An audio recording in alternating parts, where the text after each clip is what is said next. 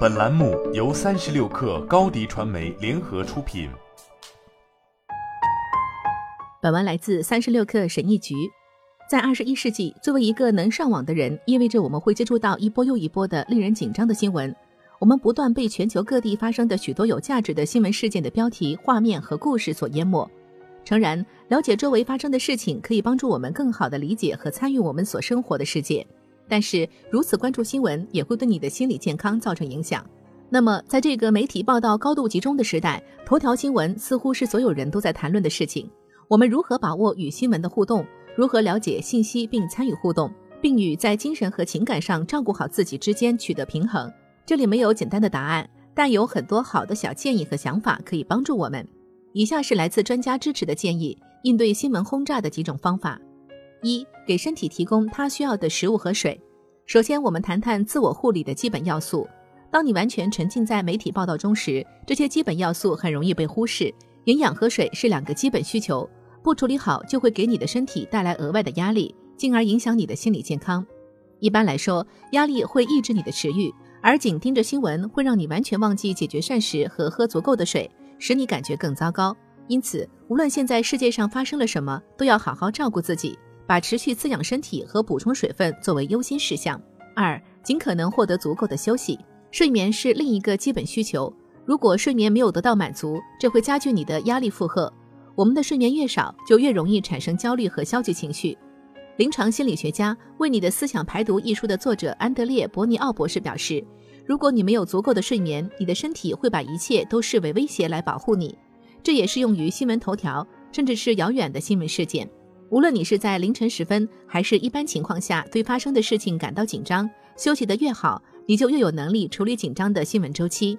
三，挤出时间来进行减压和自我护理活动，在基本需求得到满足的同时，这也是一个关键点。你需要依靠各种渠道来帮助缓解或疏导不断增加的压力，这些压力往往伴随着媒体报道。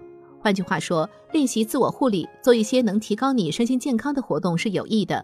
不同的事情对不同的人有用，所以没有唯一正确的方法。可以试试有指导的冥想，到外面去享受阳光和新鲜空气，倾听你自己的感受。四，请记住，信息不一定越多越好。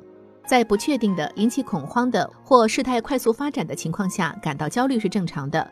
正如美国焦虑和抑郁协会所解释的那样，我们试图通过寻求安慰、确定性和获得更多信息的形式来应对焦虑，这是可以理解的。但是我们不可能通过收集越来越多的数据来获得对局势的掌握或了解未来会发生什么。五，有策略的调整你的信息流。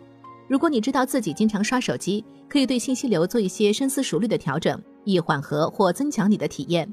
这可能意味着取消关注某些账户，因为这些账户总是用危言耸听的语言或图片来刺激你的心跳；减少关注某些话题，或者减少你关注的新闻机构和记者的数量。六。为自己设定基本界限，尝试用简单的小规则来为你的媒体接触设置界限。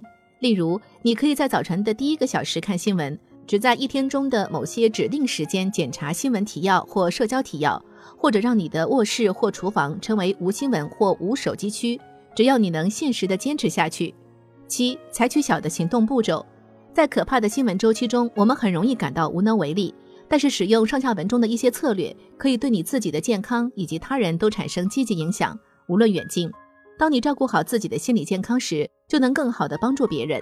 而帮助你自己和你身边的人的方法是思考你现在可以采取哪些小的、切实的行动，例如发出你的观点，或者向有信誉的非营利组织捐款，或投身于身边的小事。在现实世界中，在媒体旋风之外，真正去做一些事情，可以帮助你从紧张的新闻周期中解脱出来。